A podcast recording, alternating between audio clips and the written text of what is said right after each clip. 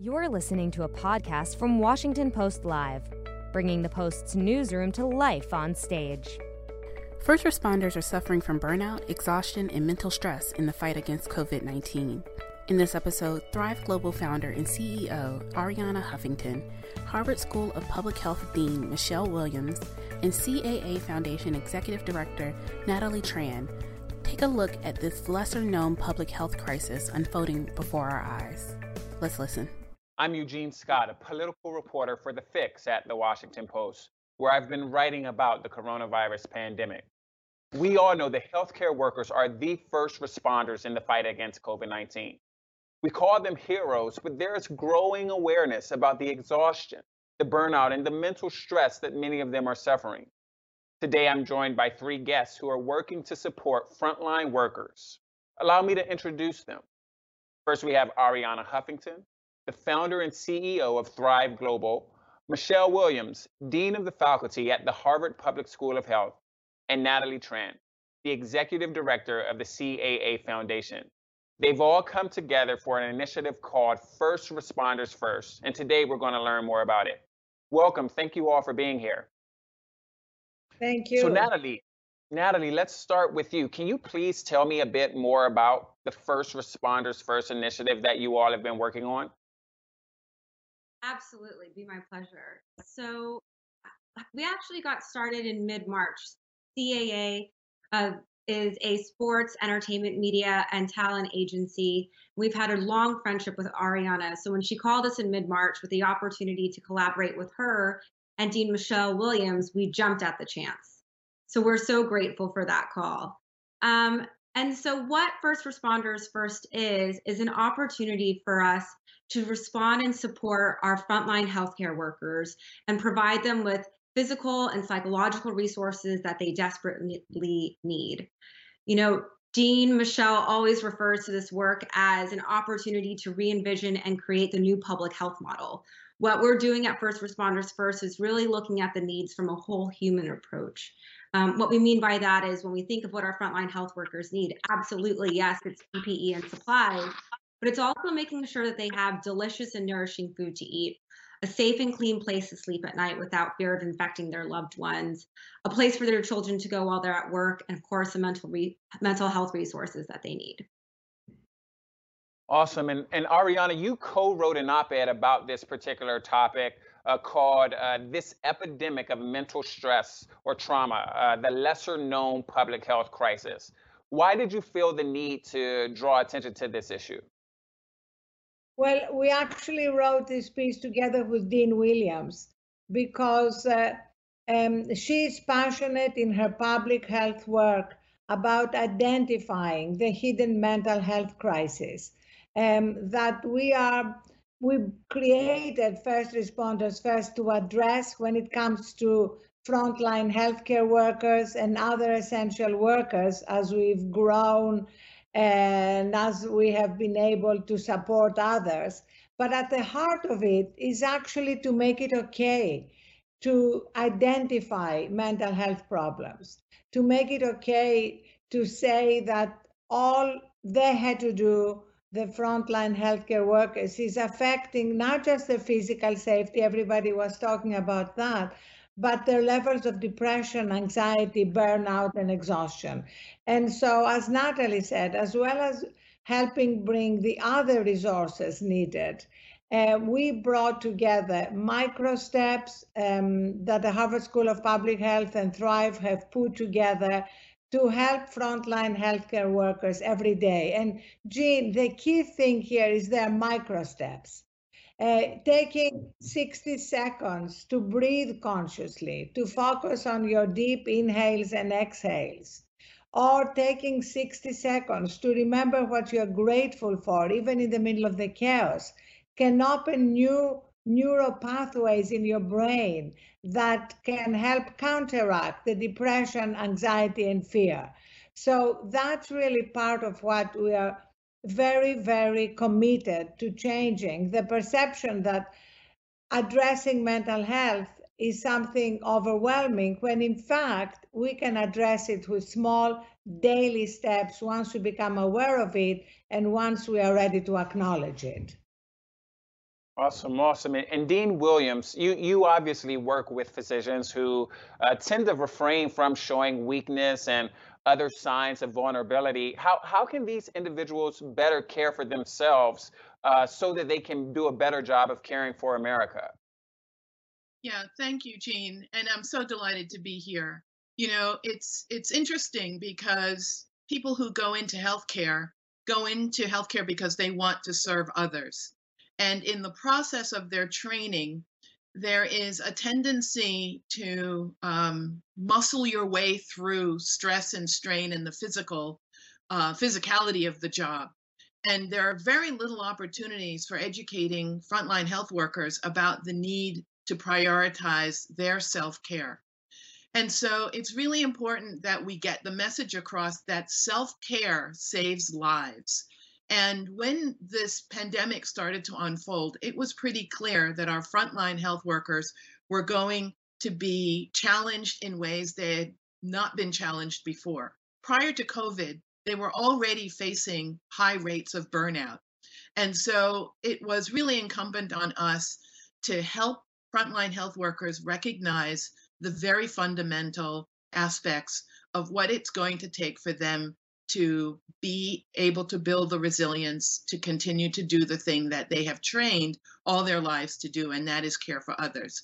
And to care for others, they have to, as you heard Arianna say, be aware of their own well being, their physical health as well as their mental health. And so we worked together to create and to make available these uh, micro steps, these small, snackable, easy to implement changes in their lives even while they were being stressed physically in this work of the responding to the pandemic so pause take a breath um, reflect every time you're working between patients um, think about the importance of sleep. It was one of the reasons we designed the whole human approach to providing support for frontline workers. They needed to be able to rest, refuel, recharge, um, be mindful about their mental health and well being so that they could do the one thing that they are trained to do and want to do, and that is serve others. Dean Williams, I think most of the time when we think of uh, frontline workers, we just think of doctors and nurses, but we know that there are more individuals involved in uh, the process than just those in those two industries. Can you talk a bit more about some of the mental health challenges that individuals working in maybe lower paid jobs or less visible uh, spaces may, challenge, may face? Yes. Thank you for that question. You know, one of the things the pandemic um, amplified for all of us is that we are so dependent on each other. The interdependencies are pretty remarkable. And we've all watched as we've struggled to define who are essential workers.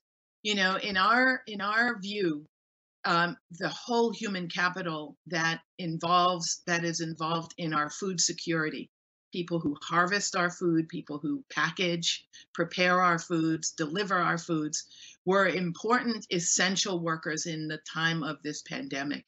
Um, we also recognize that people will in, in initially tend to approach frontline health workers as EMT workers, uh, uh, physicians, and nurses but there is a whole cadre of other individuals who contribute to the human capital of protecting our public health.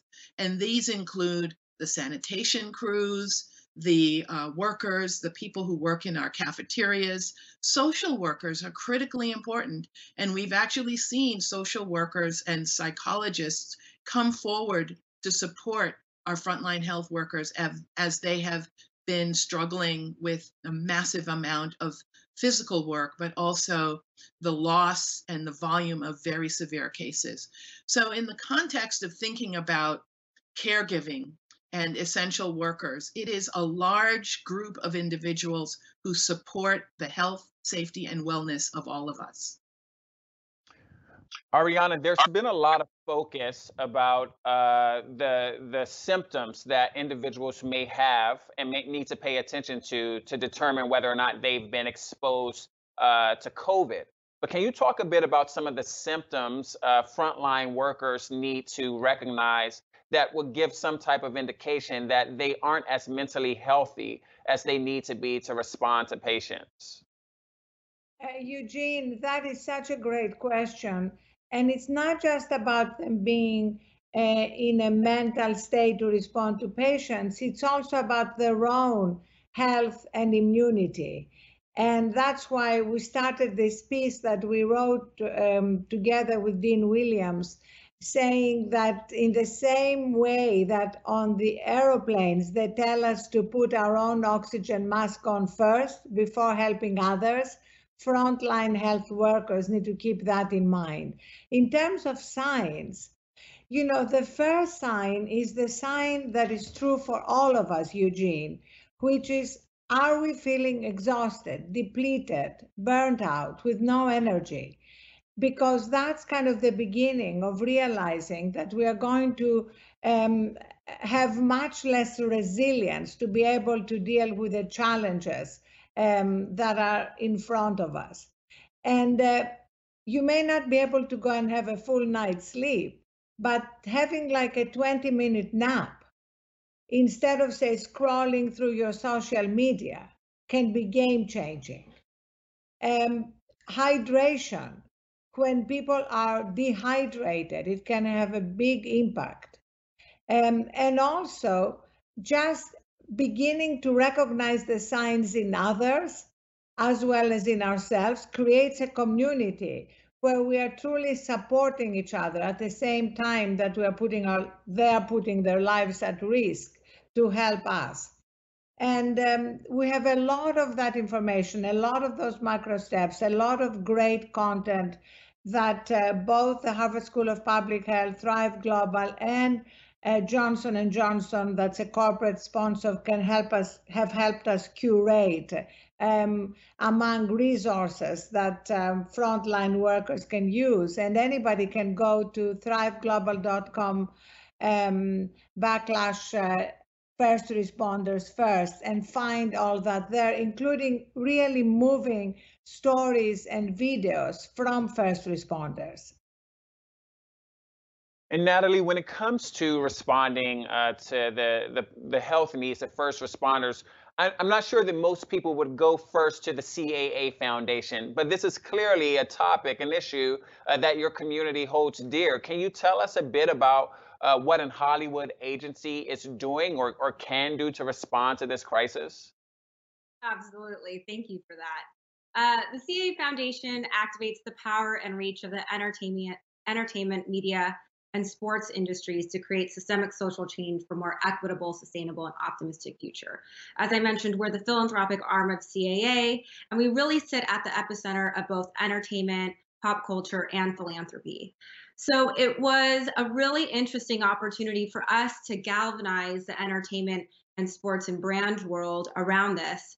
Um, and we've just been so blown away by the response and the creativity and the innovation behind some of our partners. Um, our first sort of brand partner was Modelo. We're so grateful for them. And within days of launch, we got this email from Dutch Brothers Coffee, whom we had not previously had a relationship with. And they were so generous and reached out and very quickly became and still remain our largest corporate sponsor and donor. Um, and after Dutch Brothers, we've seen so many other brands come on board. Um, our social impact team at CA has just been incredible in reaching out to our brand network. Um, J.Jill has been offering vouchers for frontline healthcare workers. Um, Modelo launched a Sync Up campaign for Cinco de Mayo to support and cheers our frontline healthcare workers. Um, we've had our friends at Mattel last month they launched a hashtag thank you heroes collection.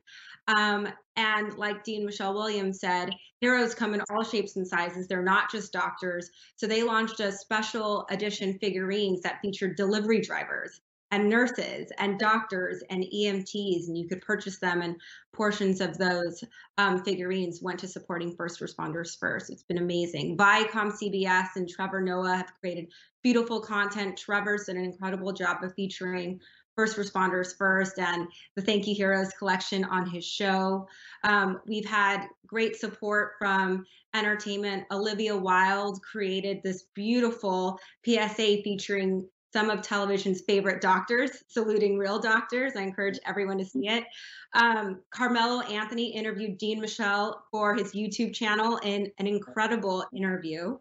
Um, and we've had so much other support from celebrities such as David Boreanaz and Shonda Rhimes, all really coming in, coming in with their superpowers, using their platforms to really raise this awareness and this platform of first responders first.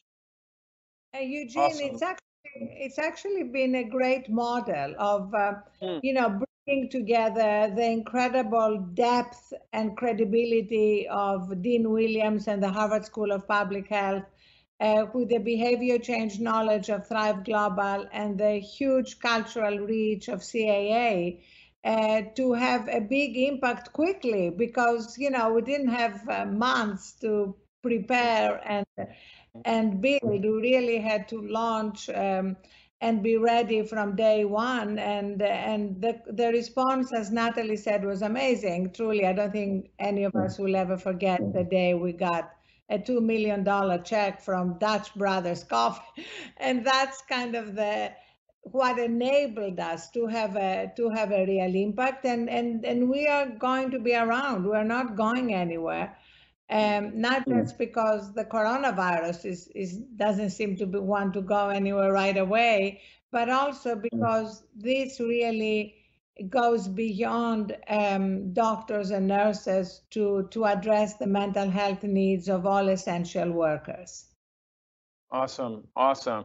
Uh, Dean Williams, it's been great hearing about all of the industry supporting uh, first responders, but there's been some thought that the healthcare industry has not done the best job of uh, supporting first responders. I think of Lorna Breen, the New York City doctor, who, uh, after repeatedly uh, going to shifts, working hard with uh, patients who were affected by coronavirus, and ended up being so stressed out and so hurt by the situation that she took her own life. And, and some argue that there wasn't a safety net for her. Maybe the healthcare system had betrayed her uh, despite her giving so much of her life to it. What, what, what's your response to that? Do, do you think the healthcare system is unprepared to deal with this onslaught of me- mental issues?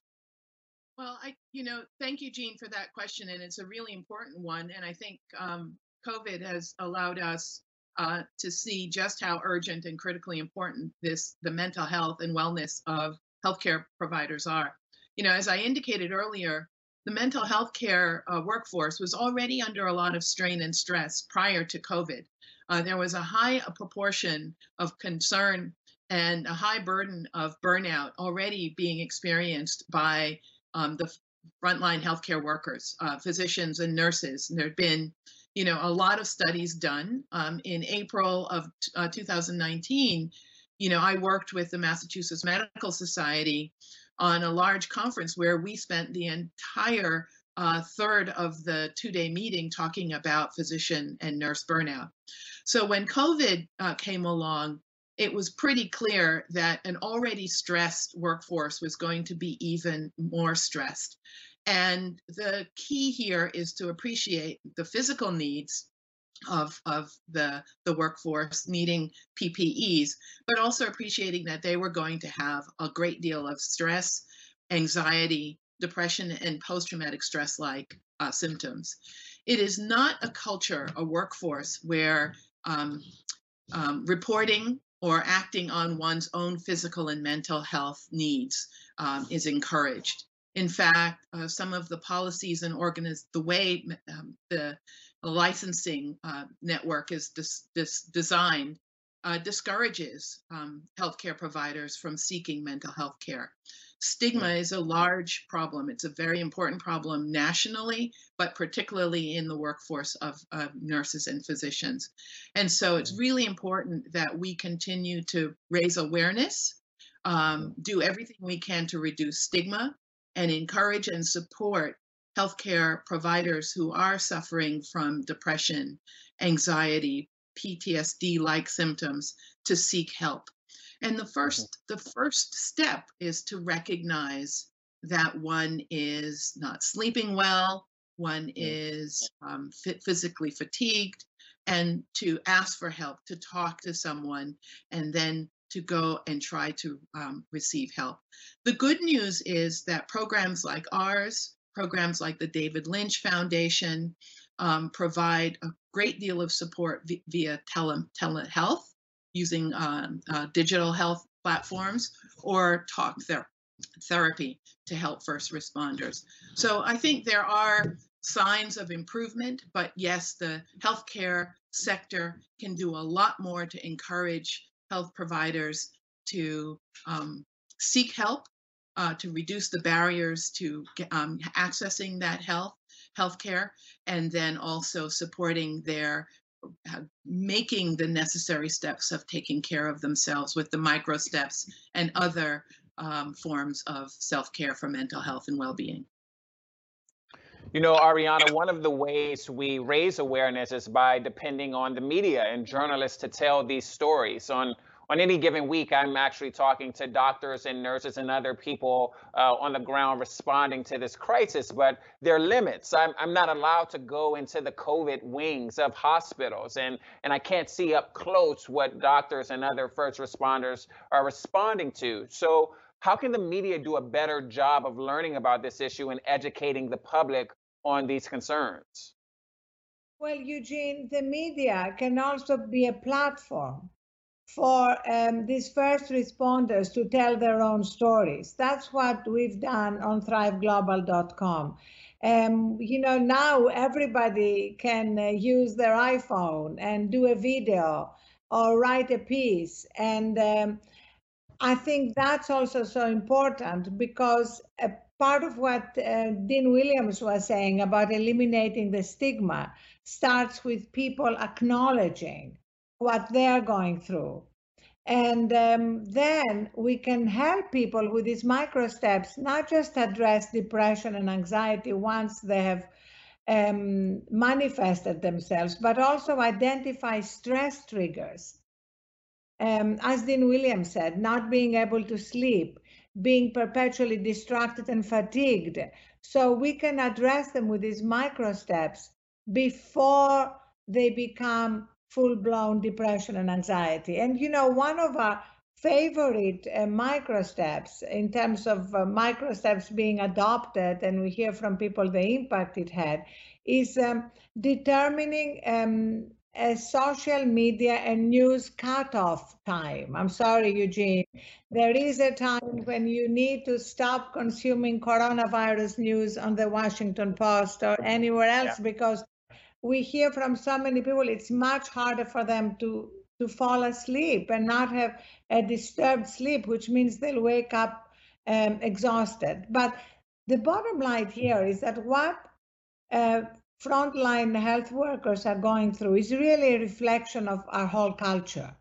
You know we have a culture fueled by burnout yeah. And we um, have come to believe that to be high achievers and get stuff done, we need to be always on. So we need to change the whole culture. And they're, in a way, uh, paying a heavy, heavy price because they're there protecting us and our health. And um, mm. and also, of course, we see um, an uptick in medical errors when you're making mm-hmm. life and death decisions, it affects you, but it also affects everyone you touch. Mm-hmm. Absolutely, that's such an important uh, point. And and Natalie, as as Arianna was mentioning, uh, this this is something that goes beyond first responders. Uh, this is something, uh, this crisis and the mental health issues related to it, connected to it, that are affecting us all. Can, can you talk about how this is uh, changing so many of our lives, even beyond first responders, in terms of how we respond to uh, public health crises? Sure. Um, I think that, you know, to your point, not only is this affecting our frontline healthcare workers, we're seeing that firsthand. This is affecting everyone across the board. Everyone is now sitting in front of their computer 16 hours plus a day. There's no break. There's no break in between your meetings. There's no driving time or travel time in between your lunches and your next meetings. we're sort of just rolling right into the other. Um, so it's it's going to be an issue, and I think a lot of people are already sort of seeing the mental health effects. And so, what Arianna and Dean Michelle is saying is absolutely right. Um, this is affecting all of us. So, we all need to take their advice, follow these micro steps. You know, go and go to thriveglobal.com/slash first responders, access this content. Um, because right, like Arianna said, we're going to be in this for a while. So we really all do need to do what we can to help take care of each other. I've got a few audience questions I want to get to, and I want to start with you, Dean Williams. Uh, one is from uh, Catherine Donaldson from Washington, D.C. Uh, she asks, How can I be supportive of a family member who is a doctor on the front lines who does not want to talk about their experiences? Oh, that's, that's a really important question. You know, um, during this pandemic, one of the things that we recognize is family members are also um, at risk of suffering from the indirectly from the stress and the strain of their loved ones working in, in healthcare. You know, I think here it would be first important to recognize as a family member of a frontline responder that they are under a massive amount of physical as well as emotional and mental stress. They're seeing more severe cases, they're seeing a high volume of work, and they're being challenged professionally in ways that they'd never been challenged before. So recognizing the the the the, the stress and the strain that they're under is a first step. Second is to give them some room and to don't give up on trying to get them to talk because as you heard earlier, um, talking um, reflecting is one of the small micro steps that one can take to start to build even on your own self awareness. So I would say be patient, be understanding. The question itself raises uh, a, a, level of awareness, which I think is going to be critically important. Um, and then also recognize that part of the worry and strain that a healthcare provider has in this crisis is that they're worried about bringing home the virus to their own family members. And so everything that you can do to make your home a safe space, um, that your loved one who's working in the workforce can uh, put their um, uh, clothes that they use at work away from the family would be an important hygienic step uh, to break the, the spread of this virus as well. And, and lastly, Dean Williams, I'd be remiss if I did not talk about the racial injustice and issues of inequality related to this pandemic. We are seeing uh, Black American communities, as well as Latino and Native American communities, disproportionately affected and harmed uh, when compared to white communities. And, and this has been a new uh, issue, healthcare disparities for many people who just haven't been paying attention to this topic for a while. Can you give us uh, just an idea of why these uh, disparities exist? Yeah, no, thank you, Gene, for this question. And this is a really important one because this pandemic has really amplified the underlying persistent and pervasive inequity that has existed in our country from its founding. And so we have seen um, low income um, workers, black and brown workers, not able to social distance the way others can um, because they are essential workers and they were not well protected in the workforce. We've seen um, African Americans um, have a higher mortality rate than others, in large part because of their intense exposure but also the limitations on testing. Testing in Black and Brown communities were not implemented um, early on, and it was only late after the community spread had really expanded that communities um, of color started to have testing centers installed in their communities. The structural inequality that is a function of racism in our country has allowed for um, inadequate housing, inadequate um, nutrition, and inadequate wages that all fuel the social determinants of health where we live, where we work, how we work, what we do for work, um, and where uh, what we eat is all a determinants of health. And if these are dispar- if there are disparities in these health relevant determinants of our health, then we're going to see them in pre COVID and we have seen them post COVID. The mortality rates that we see that are high among Hispanics and Blacks is in large part a reflection of the burden of chronic disease that existed in this population uh, um, hypertension, diabetes, and respiratory disorders. And these coexisting morbi- morbidities, as we understand now, really elevate the risk of mortality as a result of COVID.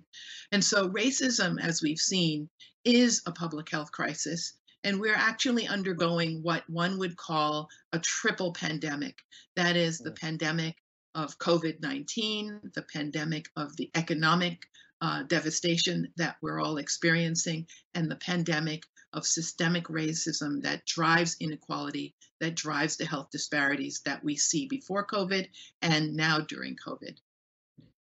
So, so many important points. I, uh, I have so many more questions, but not a lot of time left. And I just really wanted to thank you three, Arianna, uh, Dean Williams, Natalie, for joining us here at Washington Post Live. Thanks for listening. To hear more interviews from this series and other Washington Post Live programs, visit us at WashingtonPostLive.com.